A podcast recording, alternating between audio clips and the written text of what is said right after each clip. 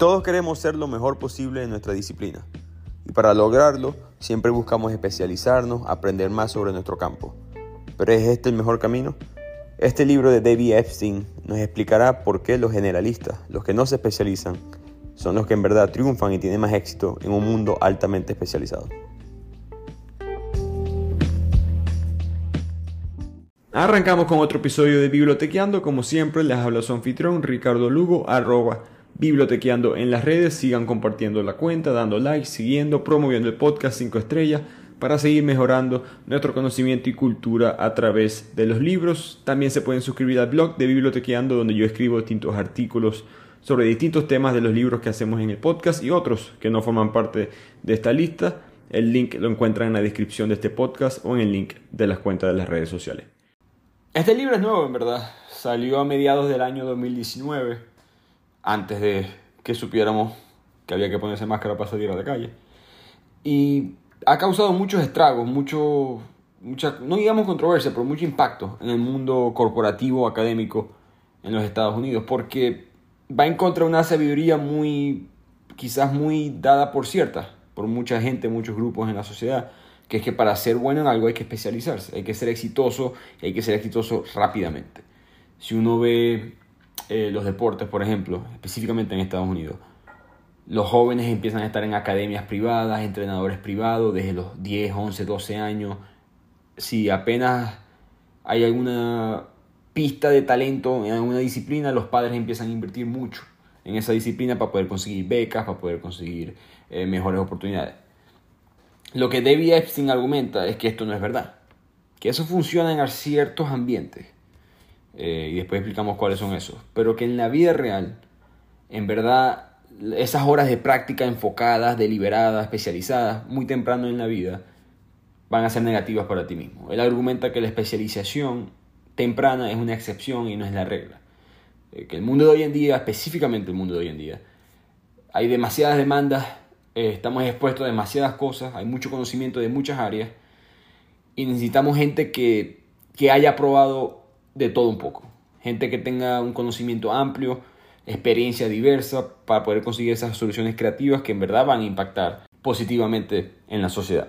Este es un libro que David Epstein recomienda no solamente para los profesionales que están buscando eh, cómo mejorar su carrera, un nuevo camino, etc., pero también para los padres para evitar que cometan el error de especializar a sus hijos muy temprano en, alguna disciplina. Entonces el autor empieza con este concepto de que especializarse es una excepción y no la regla, y nos da el ejemplo de Tiger Woods, el golfista profesional. Eh, Tiger, desde muy temprana edad, practicaba golf porque su padre tenía este concepto de especializar a su hijo en ser golfista para que pudiera ser golfista profesional, y no solamente profesional, sino lo mejor posible, que eventualmente Tiger lo fue. Pero es un ejemplo drástico. Tiger, desde los seis meses, su padre lo colocaba en una silla para que el bebé pudiera verlo a él practicando swing de golf y em-, empezar a memorizarse lo que era un swing correcto. Este, desde los dos años ya el padre lo llevaba a clases personales, a tomar swing y swing y practicar. De hecho, en su adolescencia llegó a tomar más de 12, 13, 14 horas al, día eh, practicando golf. Esto fue, digamos, alguien que no que nació para jugar golf, pero fue criado para jugar golf. Y lo que el autor cuenta es que los medios tienden, tienden a mirar estas historias y explotarlas y promocionarlas y decirnos, wow, miren, este es el rumbo a ser excelente. Hay que especializarse temprano, hay que practicar, hay que solamente hacer esto, vivir, respirar, golf, para poder llegar al nivel que llegó Tiger Woods. Y ahí es, esto es lo que el autor dice que es mentira, que eso no es verdad. O sea, esto, estas cosas sí pasan, si hay gente que es así, que solamente practica o hace una sola cosa. Pero que la realidad no es esa, que la mayoría de las personas que llegan a este nivel de excelencia no solamente hacen una sola cosa, ni siquiera la empiezan desde temprana edad. Entonces ahí trae el ejemplo de Roger Federer.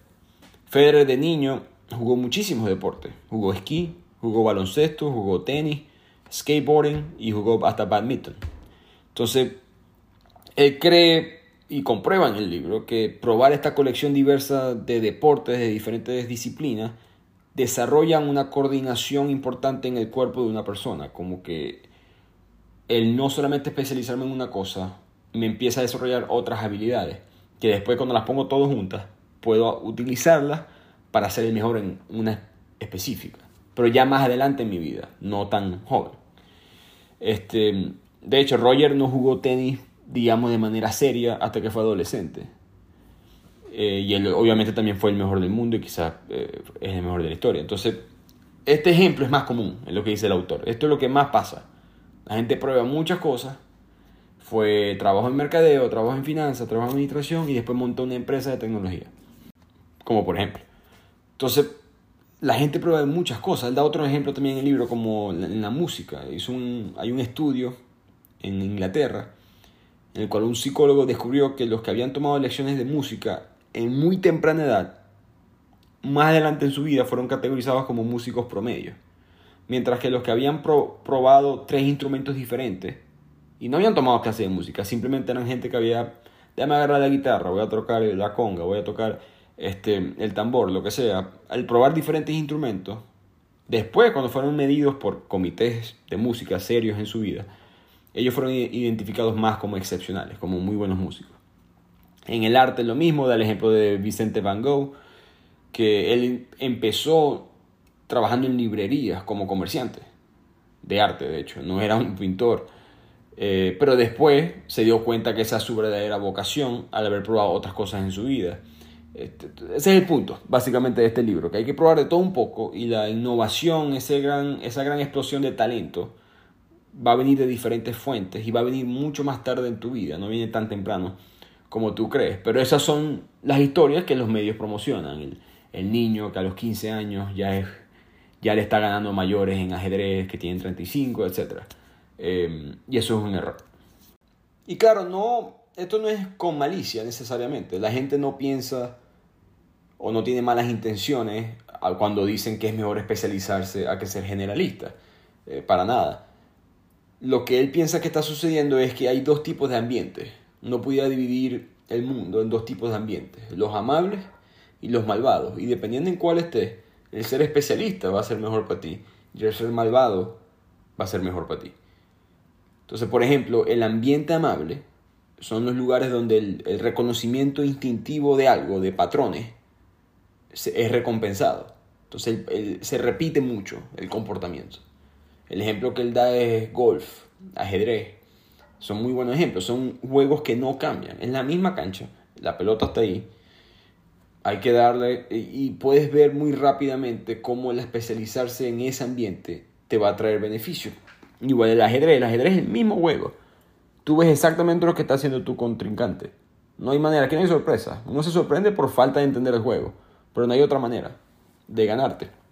Más que ser más inteligente que la otra persona. Entonces, si eres más inteligente en ese juego, con las mismas reglas que el, con el cual siempre se ha jugado, tú vas a poder ser exitoso más que otra persona. Mientras que los ambientes malvados o perversos, como lo llaman en el libro, no tienen reglas o son reglas muy ambiguas, no son tan claras. Es difícil reconocer patrones. Y la realidad, que lo que dice el autor Epstein, es que esto es la vida, esto es el trabajo. Requiere mucha más creatividad, mucha más experiencia de tú vivir en otro ambiente para saber cómo ser exitoso en este un ejemplo que él da es la cultura, ¿no? Si uno es especialista en una sola cultura, uno sabe todo de la cultura en la cual uno se crió, bueno, te va a costar un poco tener conexiones o poder entender otras culturas. Ahora, si te conoces 5, 7, si has podido convivir con gente de diferentes ámbitos, sociales, culturales, religiosos, va a ser mucho más fácil para ti cuando conozcas una nueva cultura de la cual no sabías que existía, tener un entendimiento de cómo manejarte en ese ambiente. Este, el, estudio que muestra es una investigación que se hizo sobre los mejores autores de cómics, de libros de cómics. Y lo que determinaba el éxito no era cuántos cómics habían escrito, era cuánta cantidad de géneros diferentes de cómics habían escrito. Entonces, nuevamente, la variedad, el haber probado diferentes géneros, en este caso suspenso, acción, aventura, etc., fue lo más determinante para que cada doctor fuera exitoso más adelante en su carrera. Entonces, como siempre, o como mencionó muchas veces en el libro, las ventajas iniciales, eso de empezar temprano y especializarse, está sobrevaluado. Y aquí el autor empieza a responder a lo que él se imagina van a ser las críticas hacia, su libro. Él se imagina que va a haber gente que dice, hey, los expertos sí son buenos, los especialistas sí son buenos, hay gente que se convierte en expertos en un tema, altos conocedores de esa disciplina, y sus opiniones, sus predicciones son importantes. Y lo que él dice es que no, que los expertos no saben nada en verdad.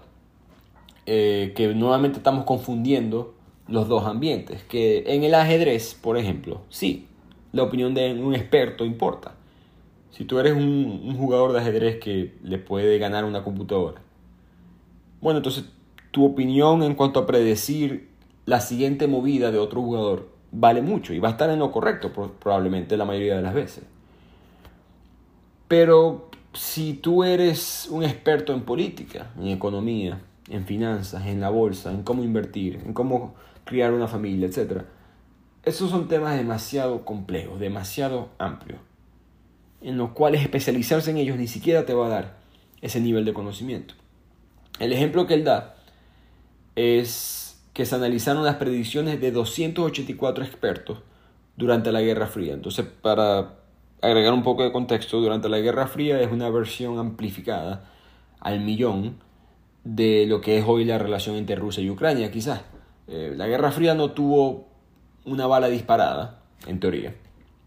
Seguramente la hubo en misiones secretas, etc. Pero el punto es que había una tensión mundial de cuándo iba a empezar la Tercera Guerra Mundial, cuándo iba a haber una guerra nuclear, etcétera, etcétera. Entonces, ese mundo era quizás un poco parecido al, al conflicto ahorita entre Rusia y Ucrania y había muchos expertos, como los hay hoy en día, opinando sobre el tema. Entonces este Philip Tetlock, que era un experto en pronóstico, recaudó todas las predicciones de 284 expertos durante esta época.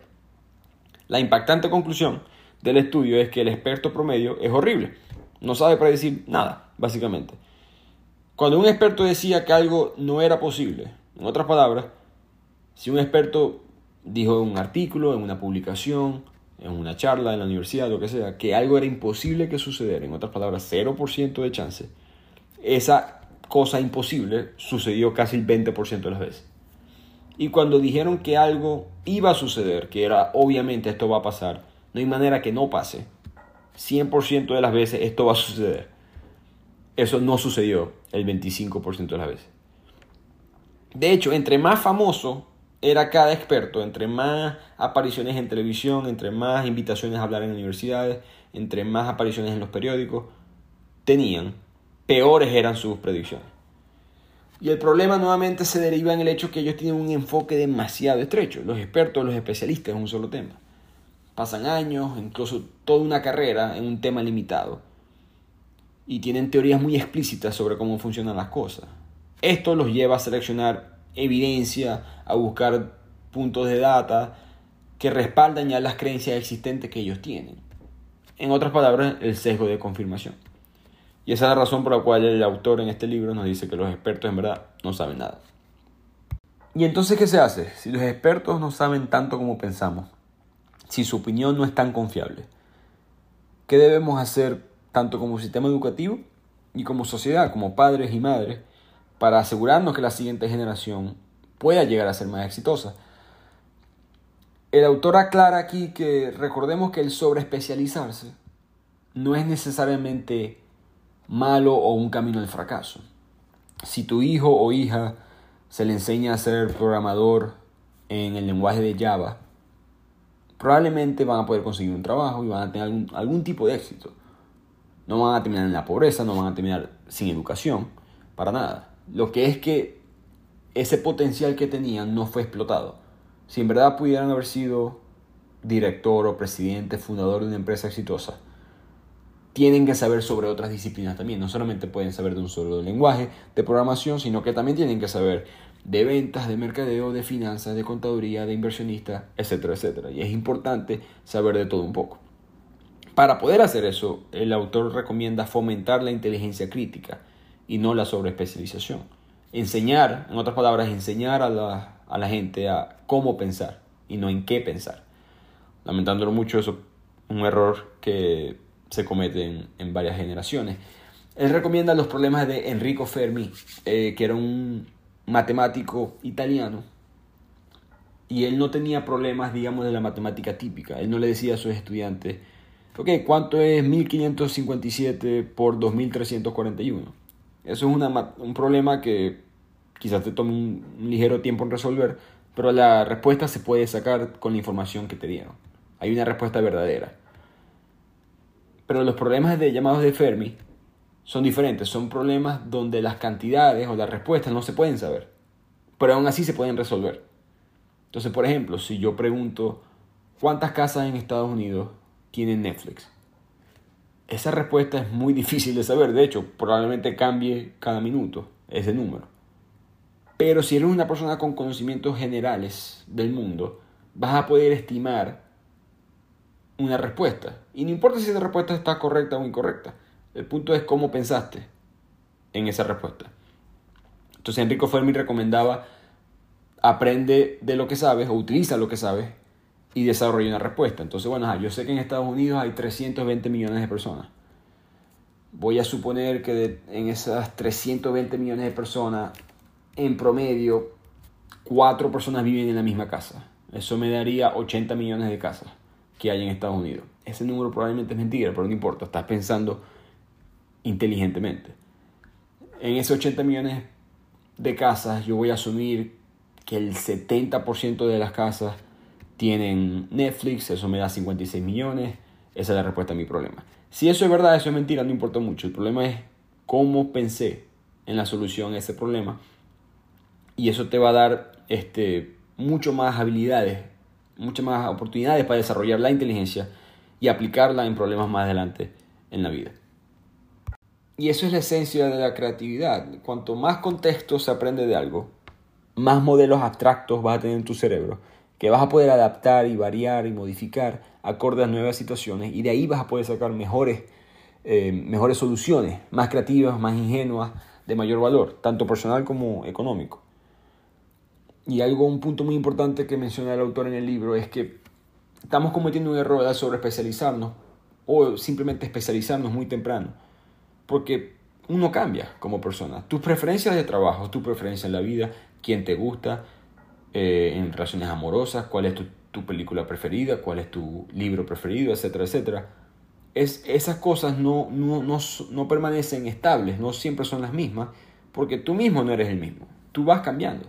Entonces, especializarse es la tarea de tratar de predecir quién vas a ser tú más adelante y ese tú más adelante todavía no existe.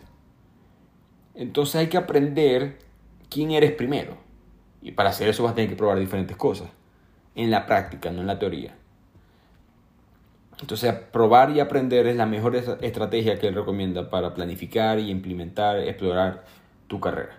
Eh, él dice que no hay que trabajar a partir de una meta, sino trabajar hacia adelante.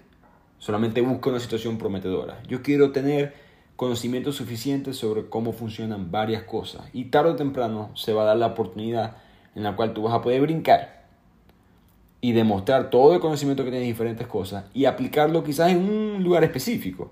Quizás esa gran oportunidad es voy a ser el director de mercadeo de una empresa de manufactura. Suena específico, pero lo que has aprendido de otras industrias, de otros aspectos de tu vida, te va a ayudar a ser exitoso en ese mundo.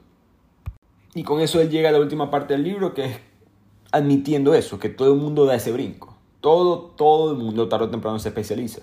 Roger Federer tarde o temprano decidió jugar tenis solamente. Todos aquí me imagino leemos libros y hubo un tipo de, de libro, un género específico que, que les gustaba. Yo, por ejemplo, mis primeros 3, 4 libros de mi vida en Harry Potter. Si me preguntas qué me gusta, digo fantasía. Y uno de los géneros que menos leo hoy en día es fantasía. Este, con el tiempo uno va expandiendo. Entonces, en esencia, toda hiperespecialización es un impulso bien intencionado hacia la eficacia, es lo que menciona el autor. Este, simplemente no nos olvidemos que ninguna herramienta es omnipotente. Eh, ningún camino específico va a abrir todas las puertas. El, punto es poder probar diferentes cosas que te den diferentes llaves. Y después ver cuál de todas esas llaves que tienes es la que cabe mejor en la oportunidad que se va a abrir. El ejemplo que da el autor es el ejemplo del rompecabezas, que me pareció muy bueno. Eh, no sé cuánta gente todavía hace rompecabezas, especialmente la generación joven, pero cuando uno está armando un rompecabezas, hay que apartarse, ¿no? Hay, hay un punto en el cual tienes que llevar déjame echarme para atrás y mirar todo esto de una manera genérica.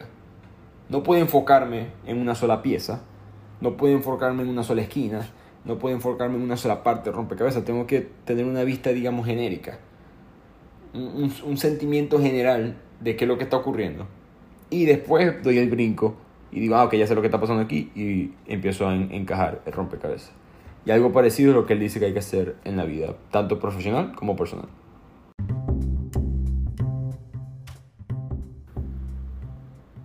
Y con esto llegamos al final del resumen del libro. Nuevamente se llama Rango, ¿por qué los generalistas triunfan en un mundo altamente especializado? Pienso que es un libro bastante interesante, muy aplicable a la vida de hoy en día, donde pareciera que hay demasiadas opciones y uno no sabe en qué enfocarse. Y siento que el libro te da una cierta paz mental o emocional de echar un paso atrás y darse cuenta, ¿saben qué? No tengo que especializarme, no tengo que hacer eso todavía. Tarde, o temprano lo tengo que hacer, pero con tal tenga yo eso yo en mente, uno puede llegar tarde o temprano a la meta. Entonces espero que les haya gustado. Nuevamente nos pueden seguir en arroba bibliotequeando, tanto en TikTok como en Instagram. Este es el podcast en todas las plataformas, Apple y Spotify. Y espero escucharlo la siguiente semana. Muchas gracias.